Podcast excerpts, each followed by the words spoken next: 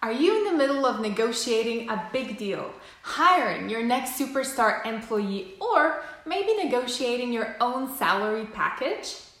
Well, whether negotiating in business or in private life, let's face it, we all negotiate every single day and every step of the way, even with ourselves. Now, in today's video, we're going to uncover top negotiation hacks used by the best negotiators in the world. So stay tuned.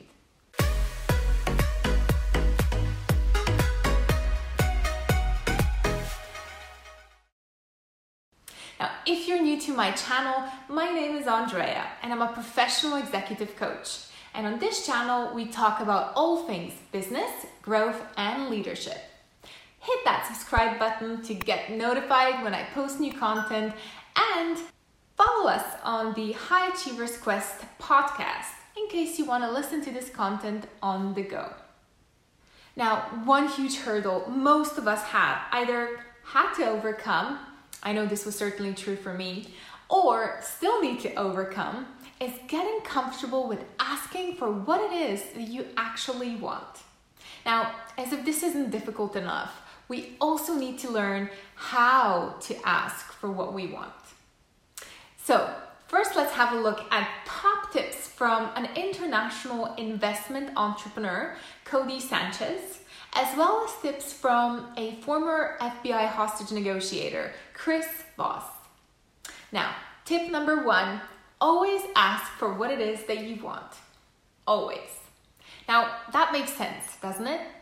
Your counterpart that you're trying to negotiate with is not a mind reader or a fortune teller. So if you don't know what it is that you want, how can you expect the other side to know? Now, on this topic, I also found some very interesting numbers and information. From the book Women Don't Ask, the author conducted a study that showed that only 7% of females who completed an MBA program negotiated, whereas 57% of men who finished exactly the same MBA program negotiated. So that proves that there is a lot more work to be done when it comes to daring to negotiate in the first place. Now remember, always stick with your inner gut. And don't forget, you miss 100% of shots that you don't take. Tip number two, believe in yourself. Now, this might be the hardest part of any negotiation, but it's actually fundamental. Even when in doubt, be your own biggest cheerleader. The one with the most certainty usually wins, and knowing what you bring to the table, as well as considering what would be a win-win for the other party, is usually a very successful combination. Now, tip number three, don't get attached to one single outcome. Instead, be flexible and come in with options. Instead of insisting on a specific amount, consider other perks that you could ask for, like increasing the package, but also your lifestyle. Now, employers are aware that these days, great employees are after not just their professional and personal growth, but also seeking for that work-life balance. Now, tip number four, come in with a plan.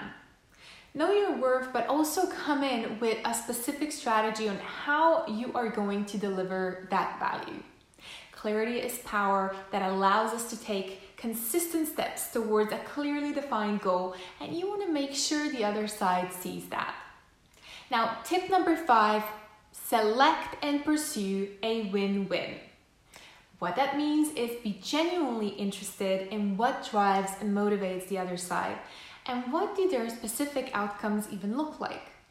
Try to understand what's been holding them back so far. What hurdles have they had to overcome in the past? And also, what exactly would they not only expect from you, but also need from you in order for their goals to be accomplished? So that at the end of your negotiations, your values, and obviously the goals that you're pursuing are aligned. Now, tip number six is don't make the first move, if at all possible. Try to ask as many open questions to get a clear indication about what a great deal would look like to the other party. Now, the one that makes the first move usually sets a mark, but if you see that beneficial, then why not? Go for it and take that first move. Sometimes being very clear and direct in your pursuit helps us avoid beating around the bush, and it helps get the deal done faster. And that leaves us with tip number 7, which is be willing to walk away. Great negotiators know when to persist, but also when to let go. Some deals are just not win-win ones, and it's important to have the courage to let those go and make room for new ones. There you go. To summarize, always ask for what you want. Believe in yourself. Don't get attached to one outcome. Come in with a plan. Seek for a win-win. Don't make the first move if at all possible, and be willing to walk away. Now, if you'd like to hack your own negotiation skills, why not consider coaching as your support tool to make that happen? Being coached doesn't mean that you don't know how to do something. On the contrary, it simply means that you've scheduled and prioritized your thinking time to tackle and solve those big ticket questions, and that you are open to different approaches that will help you govern strategically and also think outside the box. If you are interested in executive coaching or know someone who is, let's connect. You can visit my website or connect with me on LinkedIn. I can't wait to meet you. Now it's your time to shine.